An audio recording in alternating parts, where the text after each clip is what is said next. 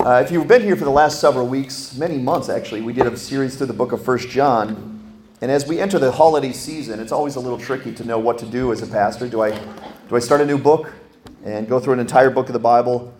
Or do I do something a little bit that pertains to the season? Well, I decided, oh, actually, the Holy Spirit decided that we're going to do a sort of a mini series. And we're going to call this Ancient Wisdom for Modern Life. Ancient Wisdom for Modern Life. And we're going to look at some classic stories from the Bible, although we're not going to study the stories. We're going to use the classic story, the famous Bible story, as the backdrop for some practical truth that God wants to teach us. And so that's where we're headed today. You'll understand the story as I put the picture up here. Today's lesson is going to be called Delivered. But we're not going to read the story from Exodus, at least until the end. We're going to look at a passage from Hebrews chapter 2. If you have your Bibles, you can head over there. Hebrews chapter 2, the verses today are going to be 14 to 18. And the title of our lesson is going to be called Delivered. We also have Bibles on the back bookshelf if you don't have one that you can use. And there's Mr. Joel showing the way. And uh, you can take those Bibles home with you if you need one. Um, they're for your benefit. Hebrews chapter 2, verses 14 to 18. Before we get to our lesson today, did you ever have to be rescued from something? Oh, yeah. Right? Sometimes we have to be delivered or rescued from some things. Well, I found uh, a list of my things 10 things that I find it challenging to be rescued from. Maybe near impossible to be rescued from. 10 things that are hard to be delivered from or rescued one rescued from. Number 1 is a promise made to a 4-year-old. if you ever made a promise to a child, you know that child they don't remember everything. They don't remember a lot of things, but they remember the promises. And they will hold you to those promises no matter what happens in life. And if you make a promise to a four year old, you will pay. You will pay. That promise will come back. So good luck being delivered from that one. Here's number two a guilt trip from your mother. or your pastor. See, now, my mother's in the audience, and we have an interesting relationship because she's my mom, but I'm her pastor. So sometimes we try to out guilt trip each other. Depends, who, depends who's, what day it is who's going to win that guilt trip. But a guilt trip is tough to, tough to be delivered from. Here's number three onion breath. Now, I don't like onions. You guys know that. I'm not a big onion guy. And sometimes when there's someone who has had onions, or if you've had onions, good luck getting the onion out of your breath because there is not a mint or a piece of gum on the planet, Joel, that can take care of onion breath. And I'm saying Joel because Joel agrees with me. Joel, Joel's on the same team anti onion. So good luck getting rid of your onion breath. Here's number four is Thanksgiving plans with your in-laws. Now, I love my in-laws, but they are set to come into town from Michigan in the next couple weeks for Thanksgiving because we have plans with our in-laws, my in-laws. And even though they're lovely people, if you get one of those text messages from me that week saying, I want to do something, or SOS, Respond to your pastor's text message, okay? That is me coming to you with a plea. No, I'm just teasing. I love my, my in laws. Here's number five hardest thing to be rescued from is a bad haircut. Now, I know what you're thinking. I haven't had that problem in a long time. But it still is true, isn't? A bad haircut is a tough thing to be delivered from until one day your hair leaves, and then it's really tough to be delivered from that. Here's number six hard thing to be delivered from is an illogical toddler tantrum. Now, the other day I gave my child exactly what he asked for, and he threw a tantrum. exactly what he asked for, I found it, I gave it to him, and I thought he'd be thrilled. He threw a huge tantrum, and I couldn't get out of it, and I didn't know how to solve it. It was, all, it was like pulling out a fire, right? When a child has a tantrum, you're not sure how to get out of that. Number seven, maybe you guys have been there before, it's a conversation with someone whose name you should know by now, but you don't. Who's been there? You're too, deep, all of us. You're too deep into the conversation. Maybe you're too deep into the relationship, like it's been a few weeks or months, or maybe you married them and you don't know their name. That's tough. That's tough to get out of. You're going to have to find a tricky way, a creative way to find out their name. Number eight, hard thing to be delivered from is bumper to bumper traffic which doesn't happen around here a lot, right? But sometimes you guys have been in bumper to bumper traffic jams when you have to use the bathroom. that is tough. That happened to me once on the trip to Chicago. When you go to Chicago and you're about to enter Chicago, make sure you go to the bathroom before you hit Chicago traffic. Because by the time you hit Chicago traffic, you're stuck. That was a tricky thing. Here's number nine, very specific as well, but this actually happened to me. Hard thing to be rescued from is a bad relationship with someone who just bought you a dozen very thoughtful Christmas presents. That actually happened to me. I was set to break up with a girl, and she brought over to my house like 12 Christmas presents, and they were all really thoughtful. And uh, what do you do? What do you do? Well, I didn't do the right thing. I'll just say that.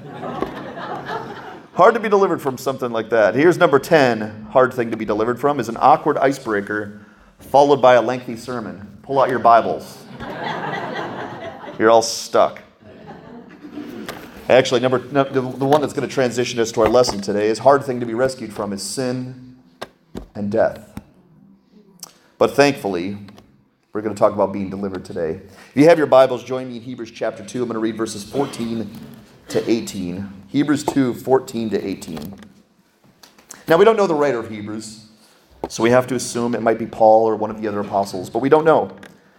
The writer of Hebrews in chapter 2, verse 14 says this He says, Since therefore the children share in flesh and blood, he himself likewise partook of the same things, that through death he might destroy the one who has the power of death, that is, the devil, and deliver all those who through fear of death were subject to lifelong slavery.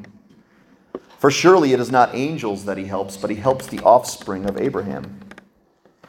Therefore, he had to be made like his brothers in every respect, so that he might become a merciful and faithful high priest in the service of God, to make propitiation for the sins of the people. For because he himself has suffered when tempted, he is able to help those who are being tempted. That's the word of God today. Being delivered is where we're going today. We have a three point outline. Hopefully, you got your sheet with the notes on it. You can follow along if you want. Our three point outline is number one, our victor. Number two, our rescuer. And number three, our helper. Let's start here with our victor, number one. Now, I'm a father of eight children. Most of you know that. And um, you love to prove to your children how strong you are. That is something I think a lot of dads do. I love to prove to my children how strong they are. I like to have them gang up on me and still prove that I can conquer them, at least for the next couple years. Uh, before the ter- t- tables turn on that. But you like to prove to your family, you like your family to know that you can take care of them, right? You're strong, you're capable, that if something happens, you're there to take care of them. Dads want that to be a, a reality of their family, is that dad is strong, dad is capable, dad is the caretaker, dad is, dad is the protector, and that's a good thing. But sometimes dad, dads have a tricky spot to be in, right? Sometimes we can't live up to all the expectations that we want to live up to. And that's sad that sometimes dads fail. All dads fail from time to time, myself included. We can't live up to all the things we want to be or should be as a father, and sometimes it's the complete opposite. Sometimes there's a Superman complex we have with our dads, that there's nothing they can do wrong, right?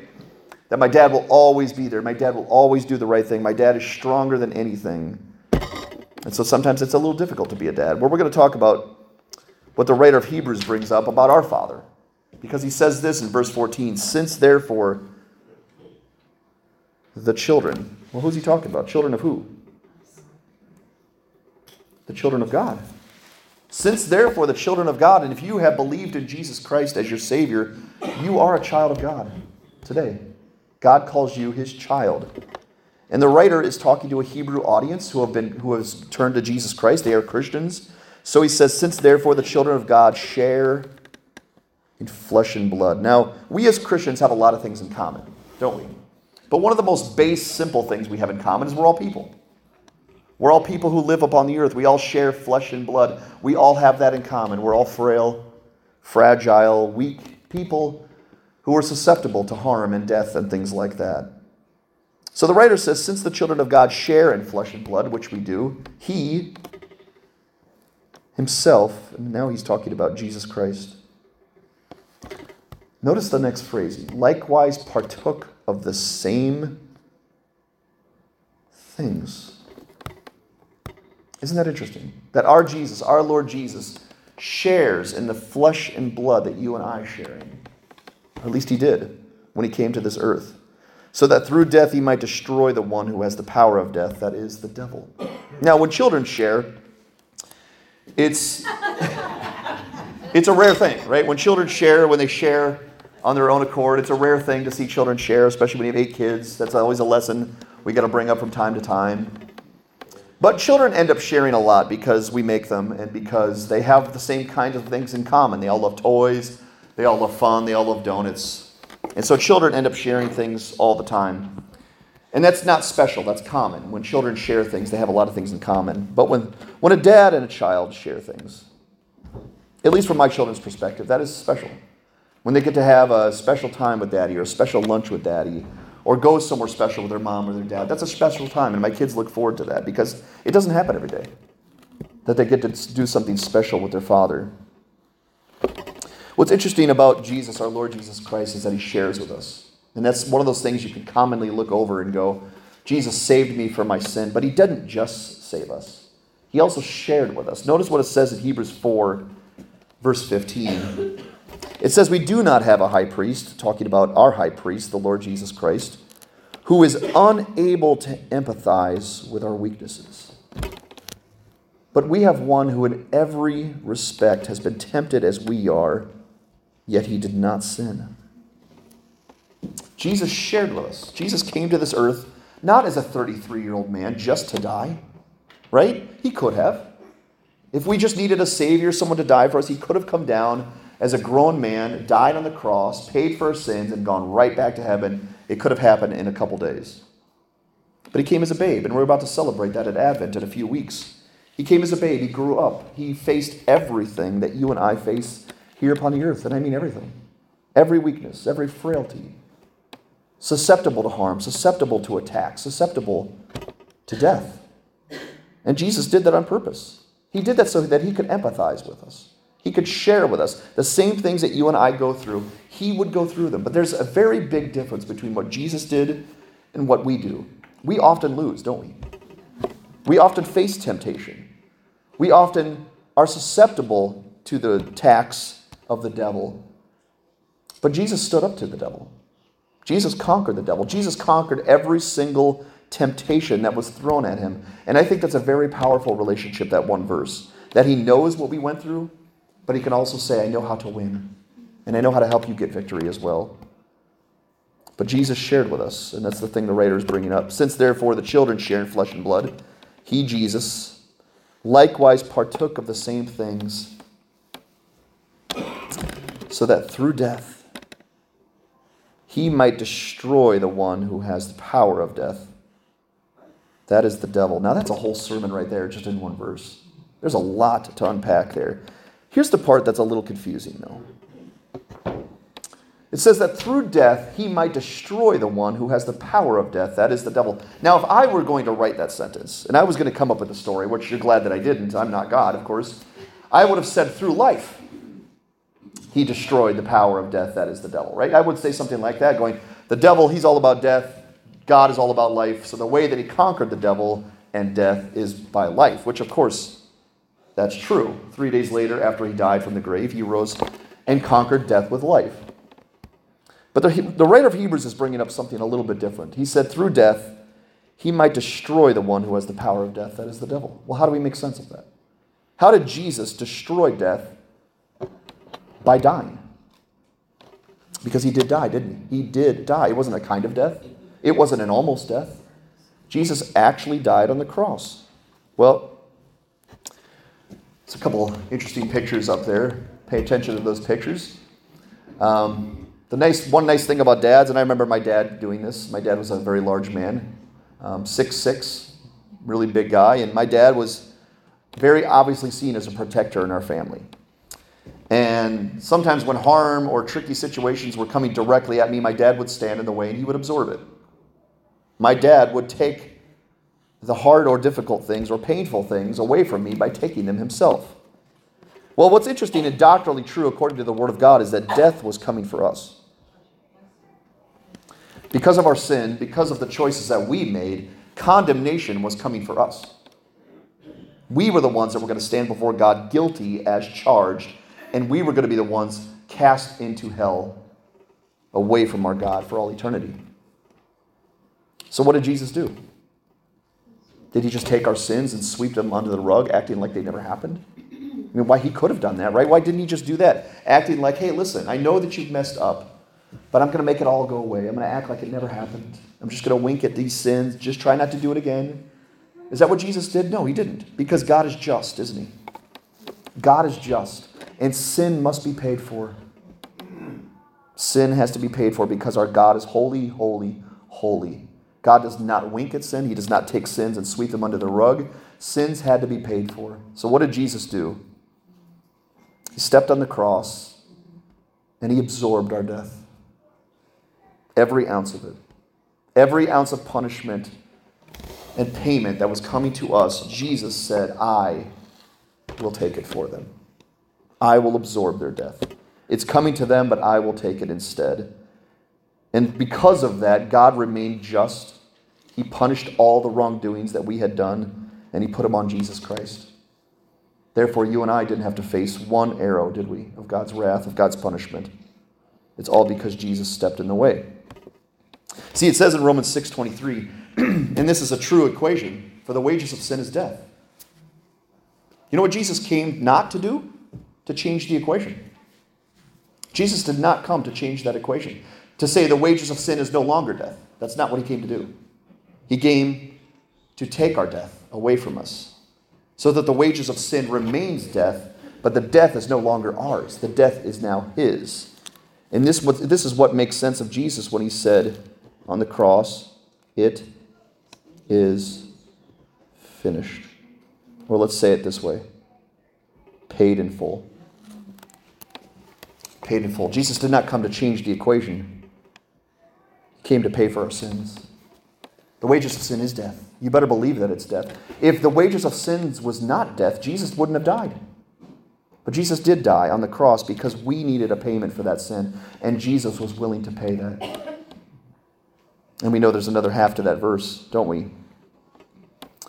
Now, the wages of sin is death, and thankfully, that is not our death any longer because the Lord Jesus Christ stood upon the cross and paid for every single crime and sin that we have committed. And now the second half of that verse is ours.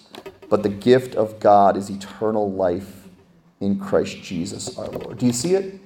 How that through death he destroyed the one who has the power of death? That is the devil. The devil wanted us dead. He wanted every single one of us who belonged to God to go to hell where he belongs. And that was going to be his way of getting back at God for God kicking him out of heaven because he rebelled. He was going to destroy all of God's people. And the Lord had a different plan. The Lord was going to send his son to take our death so that we would have eternal life with God.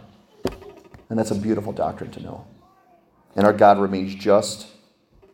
But we have a deliverer, don't we? Our victor, the Lord Jesus Christ, has delivered us from death. Do you believe that? Do you believe you've been delivered from death? Now, we're not talking about the physical death. Although physical death is bad enough, right? We don't like to experience that either. We're talking about a second death. We're talking about a spiritual death. We're talking about an eternal death away from God. Jesus came to deliver us from the bigger of the two deaths, the second death, so that we would experience life forevermore and our victor has delivered us. Therefore, we can live for Christ in righteousness with courage confidence because we're not dead anymore. We're not dead ever again. Once Jesus has paid our debt, we are alive with God forevermore. You don't even have to say this. We're not even waiting for eternal life. We have it right now. We have it right now, this very moment. We are God's children. God is now preparing a place for us in heaven because He loves us and we have the Holy Spirit residing within us. Eternal life has begun. And we have it all because Jesus delivered us from death. He is our victor. Therefore, we can live, not just for pleasure, not for the things that we want. That's a shallow life. That's not a life full of purpose. That's not a life full of God's glory. A life full of God's glory is when we stand up and go forward for Christ and for righteousness. When we stand up to the enemy and we say, You don't own me any longer. I'm not dead any longer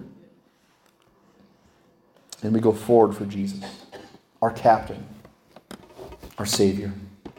Whatever your will is, God, I will now do because my Jesus has delivered me from death. That's number one. Number two, he's our rescuer.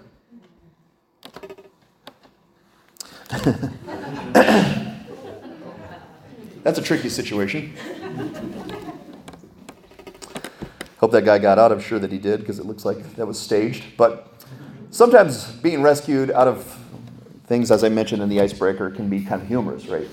Sometimes you're in a tricky conversation you have to be delivered from, or a tricky relationship you have to be delivered from. Sometimes rescuing isn't that big of a deal. Sometimes. Sometimes it's a huge deal, isn't it? It all depends where you are. It all depends what kind of situation you're facing, how big the rescuing is. Sometimes it's small, sometimes it's on a grand scale. Well, ours was on a grand scale, a much even grander scale than the pictures you see before you right here. Notice what he says in verse 15. And he's still speaking about the Lord Jesus Christ. Deliver all those, that's all of us, every single one of us, who through fear of death were subject to lifelong slavery. Do you think the world is scared of death? In fact, 99% of the phobias that people have all have one thing in common death. Whether it be snakes or spiders or fear of heights or fear of the dark or fear of getting sick or whatever, they all have one common thing in, in uh, one thing in common is that we're all scared of death to some degree. And according to the writer of Hebrews, death or the fear of death is lifelong slavery. It's something that we have, we all know that it's coming, but we don't talk about it. And that's the world's strategy. Do you know that? That's their strategy to dealing with death. Don't talk about it. Act like it's not there. Act like it's not coming. Let's just have fun right now. Let's just do whatever we want right now. Let's get as many toys as we can right now. And then, yeah, one day we'll lose it all. But let's not talk about it. Let's act like it's not there. Let's suppress that truth. When all reality, they're in slavery to that truth that death is coming. And every day that ticks by, every hour in the clock that goes by, they get closer and closer to death. Now, if we were only talking about physical death, that would be bad enough. We're going to physically die from this earth. We're going to lose all the stuff that we have, all the time of memories we have with our family. It's all going to end one day. That would be bad enough if that were the end of the chapter, but that's not the end of the chapter. Because there's a judgment day coming for everyone. And at that judgment day, it will be determined who has eternal life and who has eternal death. And every single day, the world who does not have Jesus Christ grows closer and closer to that moment. And they're terrified. They're terrified because they don't know what's on the other side. That when I pass, when I die, what's to come? Sure, I hope it's something good, but we'll have to see because I don't know. That is lifelong slavery. That is slavery to something that you and I do not have to take part in because of our rescuer. A couple funny pictures I found up here. Um, now, I don't know if you can see the book, but the book title is called The Dead Lifeguard. Now, I cannot recommend this book. I've never read it. I, it could be good, could be bad. I have no idea. I just found the title quite striking The Dead Lifeguard. How do you think that's going to go? Um, if you have a dead lifeguard or a dead Superman, that's probably not going to go real well when you're in trouble, is it? When you're in trouble and you need someone rescuing you and your savior, your rescuer, your lifeguard is dead, you're in very big trouble. Is ours dead?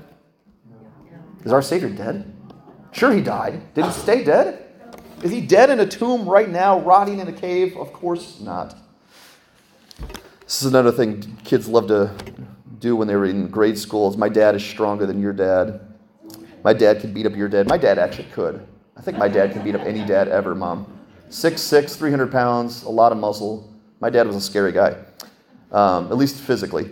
But I, I want to change this shirt to this to today to make sense of what we're talking about today is my Savior is bigger than your death. Because what happened? Jesus did die. He actually died. He was buried and entombed for three days, actually dead.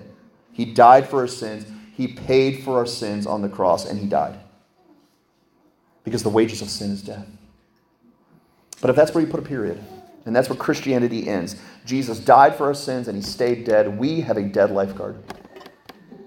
We have a dead Savior, and he can't do much for us today, can he? He can't do much for us when death is stalking us, and death is chasing us, and death is enslaving us, can he? Unless he's alive. Well, thankfully, ours is. He's alive, and he's alive forevermore. And he's stationed on his throne this very hour. And that's an important detail for us being rescued. That our lifeguard, our Savior, is alive, He's capable, He's strong, and He can defeat anything. One of the most beautiful verses I've ever encountered is Colossians 1 13 to 14. If you memorize the Bible, memorize this one.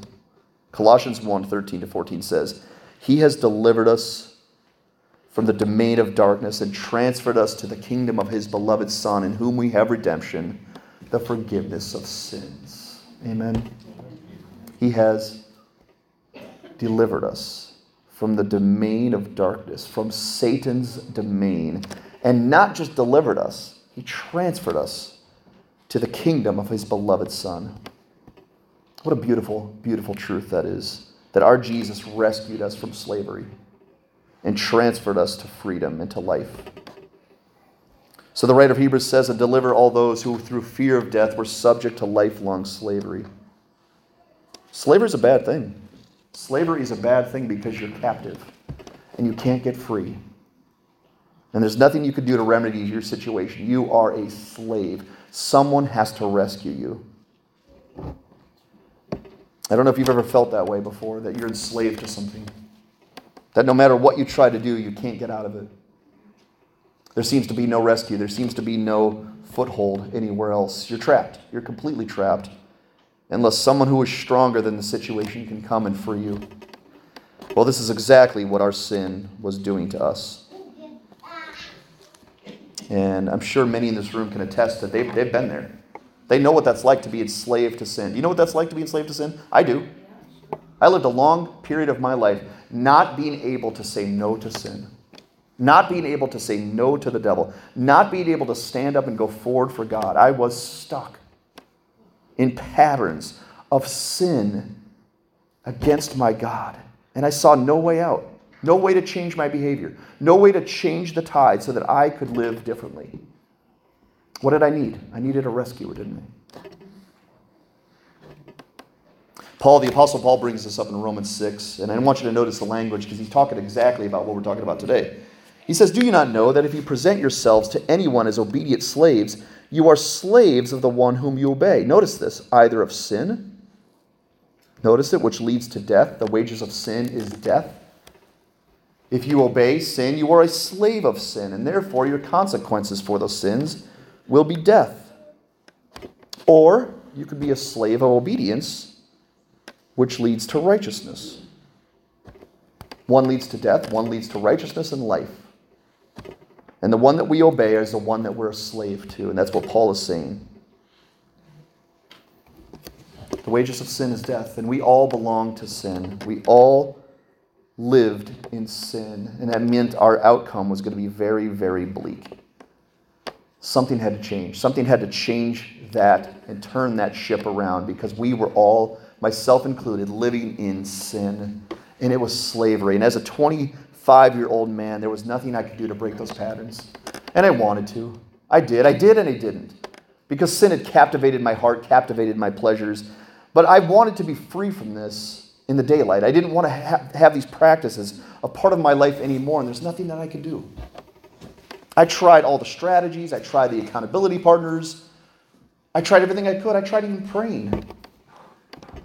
I thought that if I prayed really hard, if I went to church enough, I thought that if I tried with all my strength, I could rescue myself from death and from sin. Paul says in Romans 6, verse 17, but thanks be to God. Do you notice how sin is bigger than us? It's bigger It's darker, it's scarier, it's stronger than every single one of us. We don't need to do something, do we? We need someone to help us. And Paul says, Thanks be to God that once that you, all of us, who were once slaves of sin, have become obedient from the heart to the standard of teaching to which you were committed. We're now on a different team, aren't we? Team Jesus. We were in a sinful tomb, a sinful slave camp, and we couldn't free ourselves. And then God came in by his Son, by his Holy Spirit, and rescued us. Did the devil give us up? No, he didn't. God rescued us from the domain of darkness. The devil would never have let us go. Never once has he let his grip go from us. Jesus had to steal us away, and he did, thankfully. And now we are free. What are we free to do? We're free to be obedient. not live for the things that enslaved us before, not the things that led to death any longer. We can now become obedient from the heart to the standard of teaching to which we were committed. We can now follow our Lord Jesus to life. For the wages of sin is death, but the gift of God is eternal life in Christ Jesus our Lord. And I hope you could feel that. If you know what it's like to be slaved and to be chained, you know how good it feels to be free. And when I was 26 years old and I was free from my sin, and I could say no to sin, I could say yes to God. It was the most freeing experience I've ever experienced before. I'd never experienced anything like that where I could say yes to God. I could say no to the devil. I could say no to my flesh. I'd never experienced that before. And suddenly now I'm brought out of my sinful tomb, and God says, Child, follow my son. And I could. Thankfully, glory to God that I could because I had been rescued. The writer of Hebrews goes on in verse 16 to say, For surely it is not angels that he helps, but he helps the offspring of Abraham. Well, who's he talking about? Us. Now, we're not Jewish people. Most of us are not Jewish people, not Israelites, but yet we're the offspring of Abraham. How did that happen? God adopted us. God adopted all non Jewish people who believe in Jesus Christ so that we could become the offspring of Abraham, so that we could become actual children of God. And so the writer says listen, although angels are special beings and special ministers of God, the apple of God's eye is not angels. Did you know that? The apple of God's eyes is children. And I can say the same thing as a dad of eight kids. I love other kids. I love other people's children. I love other families. Who do I give my chief love to? I give it to my kids. I give it to my children. My children get everything, every resource that I have, I make available to my own kids because they're my children. And if push came to shove, I would take a bullet for them. I would step in front of a car for them because they're my children and I love them. Do you notice the difference? God can love a lot of different people, but He gives a special chief love to His own children and we are adopted children of God if we have believed in Jesus Christ. So every resource available from God is ours. My, children can walk right into my office, right into my room. They can call me. I will answer because they're my children. They're on a special A list. And so we are with God. If we pray, do you think God's going to answer? Do you think God would ever turn a deaf ear to his own child in need? Never. Never. Because God loves his children way more than I love mine. And I love my children a whole bunch. In fact, Jeremiah 31 says it this way I have loved you with an everlasting love. I can't say that for my children. I just met Felicity a few months ago. I didn't even know her name. I didn't even know she existed. I didn't even know she was going to be part of our family. Now I love her tremendously. But I have not loved my children with an everlasting love, but God has. He loved us before we existed. Do you know that? And that's a wild truth to understand that God loved me before I even was. And He's going to love me for the rest of eternity because that's how our God is, and He wants us to know it. That if we need to be rescued, He's going to be right there if we call out to Him. Our rescuer has delivered us from sin, the sin that brings death. Therefore, we can live for Christ and righteousness with courage and confidence my continued reminder to you today is stand up to the enemy and go forward for Jesus. If you've been delivered from sin, you are free. You are free.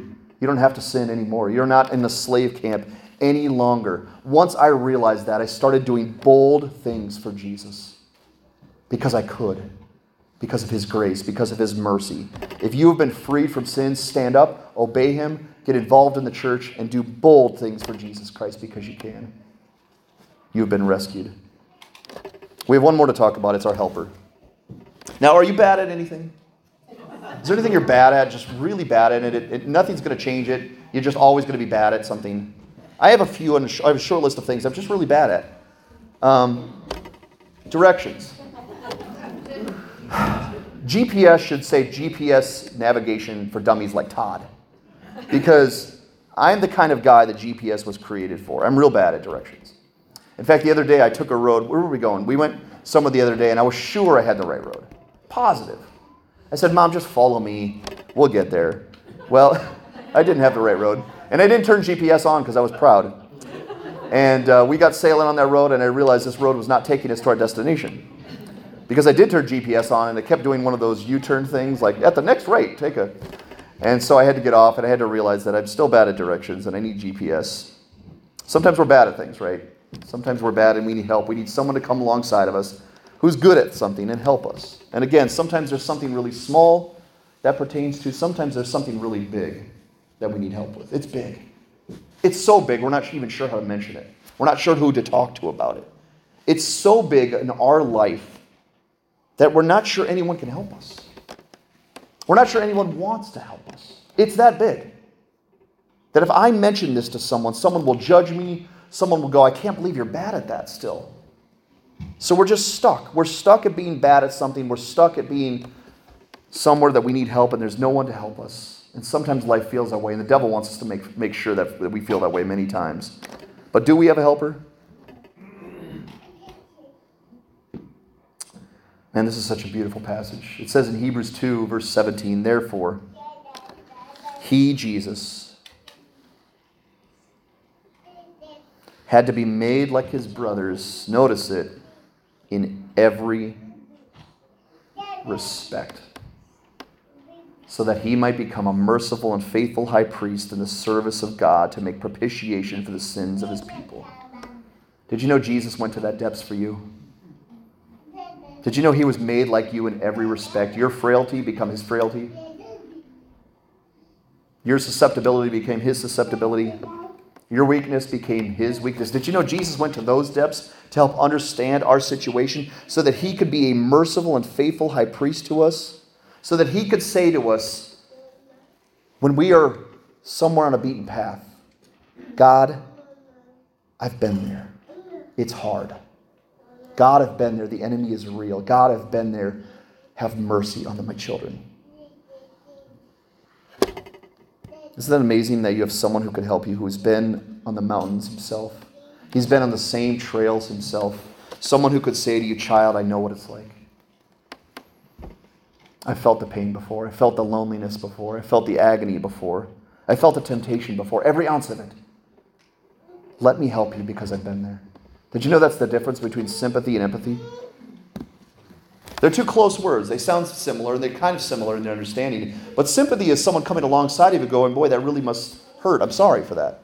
I'm sorry that you're going through such a tricky situation and they give you compassion because they're sympathizing with your needs. Empathy is at a whole nother level. Empathy is someone saying to you, I've been there. I know what it's like. It's hard, it's difficult, it's painful, it's lonely, and I want you to know that I'm here and I can help you. Jesus not only sympathizes with us, he empathizes with us. He says to us, I've been there, child, and have won. Even though it was hard, even though it was painful, I conquered every hill. I conquered every foe. And the foes that you're facing today, the enemies that are before you today, the mountains that stand in front of you today, I can help you get over them. And I love you. And I'm here to help you. And this reminds me of Jesus in the wilderness for 40 days without food by himself.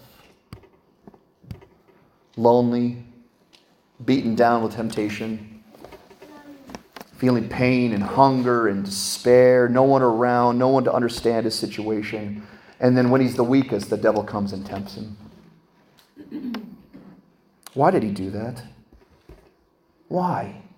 Why not just come down with lightning bolts and, you know, this huge army and just destroy the devil and make it over with? Because he knew he had to understand our situation. For him to be able to say to us, Follow me, child. He needed to be able to understand our situation and say to us, I've been there. And everything you go through, I'll go with you. I'll go before you. I'll be right next to you. I'm at a prayer's ear. As soon as you call, I will answer. Because I love you and because I know what you're going through. And I'm thankful that I have that kind of Lord. I'm thankful that when I go through hard things as a pastor, I can say to my pastor, and my pastor says, Todd, I've been there. Let me help you. And he does every time. Verse 18, the writer ends by saying this For because he himself has suffered when tempted, because he did suffer more than we ever will suffer, Jesus suffered on a grand scale. So our sufferings are nothing compared to the sufferings of the Christ. He, therefore, is able to help those who are being tempted. You have a helper, and I have a helper. When we are tempted, when we are beaten down in life, we're not alone. Jesus, the Lord Jesus Christ, is right there ready to help us, anxious to help us because we belong to Him, because He died for us, and because He is, by His own nature, the helper. So He says to us, Utilize my help, utilize my strength because I love you and because I've been there. And He could give us that helping hand out of whatever situation. And I mean whatever situation. Nothing is too big. Nothing is too scary. Nothing is too deep of a hole for Jesus, the Christ, to not be able to help us out of it. Because when we were steeped in sin, awaiting the condemnation for those sins, Jesus stepped on the cross and died for every one of our sins. And He's proving to us there is no mountain, there is no depth, there is no hole big enough that I can't get you out of. And he also said this I will never leave you, and I will never forsake you. Never. Not once. Not ever. Never. I will never leave you. Take it to the bank.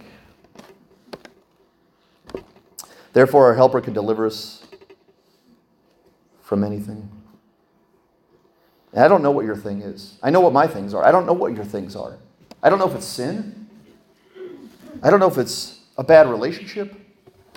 I don't know if it's loneliness. I don't know if it's hatred. I don't know if someone is attacking you. I don't know if it's physical harm, mental harm, spiritual harm, or a combination of all three. But I know this it doesn't matter what it is.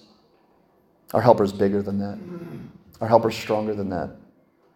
And he can help us live for Christ and righteousness with courage and confidence in the face of every single enemy. Therefore, we could stand up to the devil and we can go forward for Jesus. And I hope you believe that. Because I didn't for a long time. I didn't believe that I could go forward for Jesus. I was too far gone. I was too much of a hypocrite. I was in too much sin. I was in too much debt, spiritually speaking, for God to do anything with me. Now, here I am, a pastor. How did that happen? It happened because my deliverer, my rescuer, and my helper came and rescued me. Exactly what he said he would do, he did. Now, I told you there was a story that this should remind us of that we're going to use as the backdrop for how we close today. See, in Exodus, there was a group of people that experienced this exact thing. they were in slavery, weren't they? In slavery to the Egyptian army. The Egyptians did whatever they wanted with them. And when the Lord said to the Pharaoh, Let my people go, the Pharaoh said, I'm not going to. I will never let them go. So 10 plagues, one after another, one after another, one after another. And he still didn't let him go. Finally, they got to the 10th plague, and Pharaoh said, Okay, I've had enough. I'll let him go. And he let the Israelites go, and they went into the wilderness and into Canaan and had a great life. Is that how it went? No. As soon as they, Pharaoh let them go, they came to the Red Sea. And Pharaoh changed his mind and said, I'm going to get them back. I want them back. I want those people back. I want them slaves to me again. Let's go get them, army. And they went after the Israelites with their huge army, and the Israelites were trapped. As trapped as you could be. The huge Red Sea in front of them, the Egyptian army pursuing them behind them. They're trapped. Can they swim? Can they build a boat really fast with a motor? Can they learn how to fight an Egyptian army really fast? Where's Nikki? Can Nikki train them? Nikki knows martial arts. Can that happen really fast? They're stuck. What do they do? Let's read the account. In Exodus 14, it says, When Pharaoh drew near, the people of Israel lifted up their eyes, and behold, the Egyptians were marching after them, and they feared greatly. Because that's common, isn't it? When you're trapped. Notice the next phrase and the people of Israel cried out to the Lord, the deliverer, the rescuer, the helper. They're trapped. What do they do? They cry out to the one who can help them. And Moses said to the people, Fear not and stand firm and see the salvation of the Lord, which he will work for you today. And Moses got it. I've seen this God before. I've seen him do some wild stuff before. Guys, pray and sit back and watch what happens. This is going to be amazing.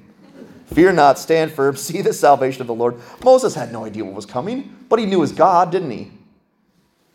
For the Egyptians whom you see today, you will never see again. What did we sing? Sing to the King. Satan is vanquished and Jesus is King. Do you believe that? He doesn't own us anymore. The Lord will fight for you. You have only to be silent. Boy, isn't that a great battle plan? Just stand and be silent. I'll do all the hard work. Just believe in me. Then Moses stretched out his hand over the sea, and the Lord drove the sea back by a strong east wind all night and made the sea dry land, and the waters were divided. And the people of Israel went into the midst of the sea on dry ground, and the waters being a wall to them on their right and on their left. Now, what did that look like? That must have been wild to experience. I've never walked through an ocean or a lake before, but these people did. They saw the salvation of their Lord. The Egyptians pursued and went in after them. This didn't thwart their plan, which probably was stupid, right? If there's water separated on two sides and God has just done something crazy, it's time to rethink your plan. But they didn't. The Egyptians pursued and went in after them because Pharaoh had lost his mind.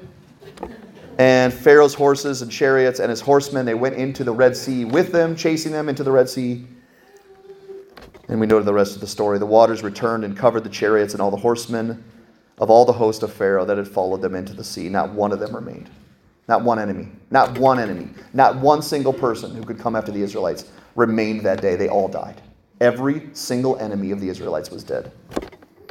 But the people of Israel walked on the dry ground through the sea, the waters being a wall to them on their right and on their left. I was able to find a real picture of this event. I, th- I, authenticated it. It is real. It is true. No, actually, it's a cartoon. You know what's interesting, though, is uh, they're pulling chariot wheels out of the Red Sea. You guys know that? Uh, think about that. How cool is that? They're finding chariot wheels in the Red Sea. Not that we have to authenticate it because we know our God. We know Him by experience, but that's pretty cool to know that they're still pulling chariot wheels out of the Red Sea because that event actually took place. Thus, the Lord saved Israel that day from the hand of the Egyptians, and Israel saw the Egyptians dead on the seashore. What does that remind you of?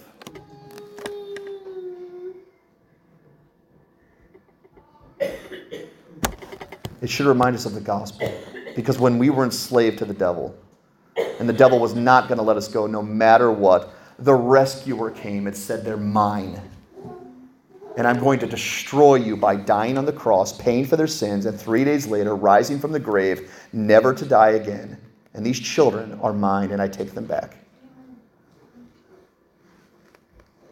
What's the point of our lesson today? It's quite simple. Number one, we have the victor.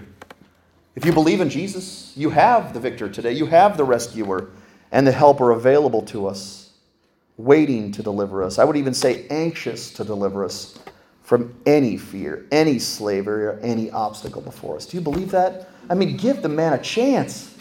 Take your things and lay them before God and go, God, you split the Red Sea, you died on the cross, you rose again. I'm going to hand this little one to you and see what you can do. And stand back and watch the salvation of your Lord. Because He will. Because He's promised it. Because He loves you. And therefore, God encourages us and expects us to stand up as Christians, as soldiers of Jesus, go forward and to conquer evil by His grace so that we could obey our Lord Jesus Christ. Because who's worthy? Jesus is worthy. He's worthy of our life. He's worthy of our soul. He's worthy of our effort. He's worthy of our struggling. He's worthy of our praises. He's worthy of our pain. He's worthy of our victory. He's worthy of the church going forward in battle, conquering the enemy by his grace for his glory, so that one day we will all stand in victory together. And we'll all say the same thing Our God is a mighty God, and our Savior can conquer any obstacle and any foe.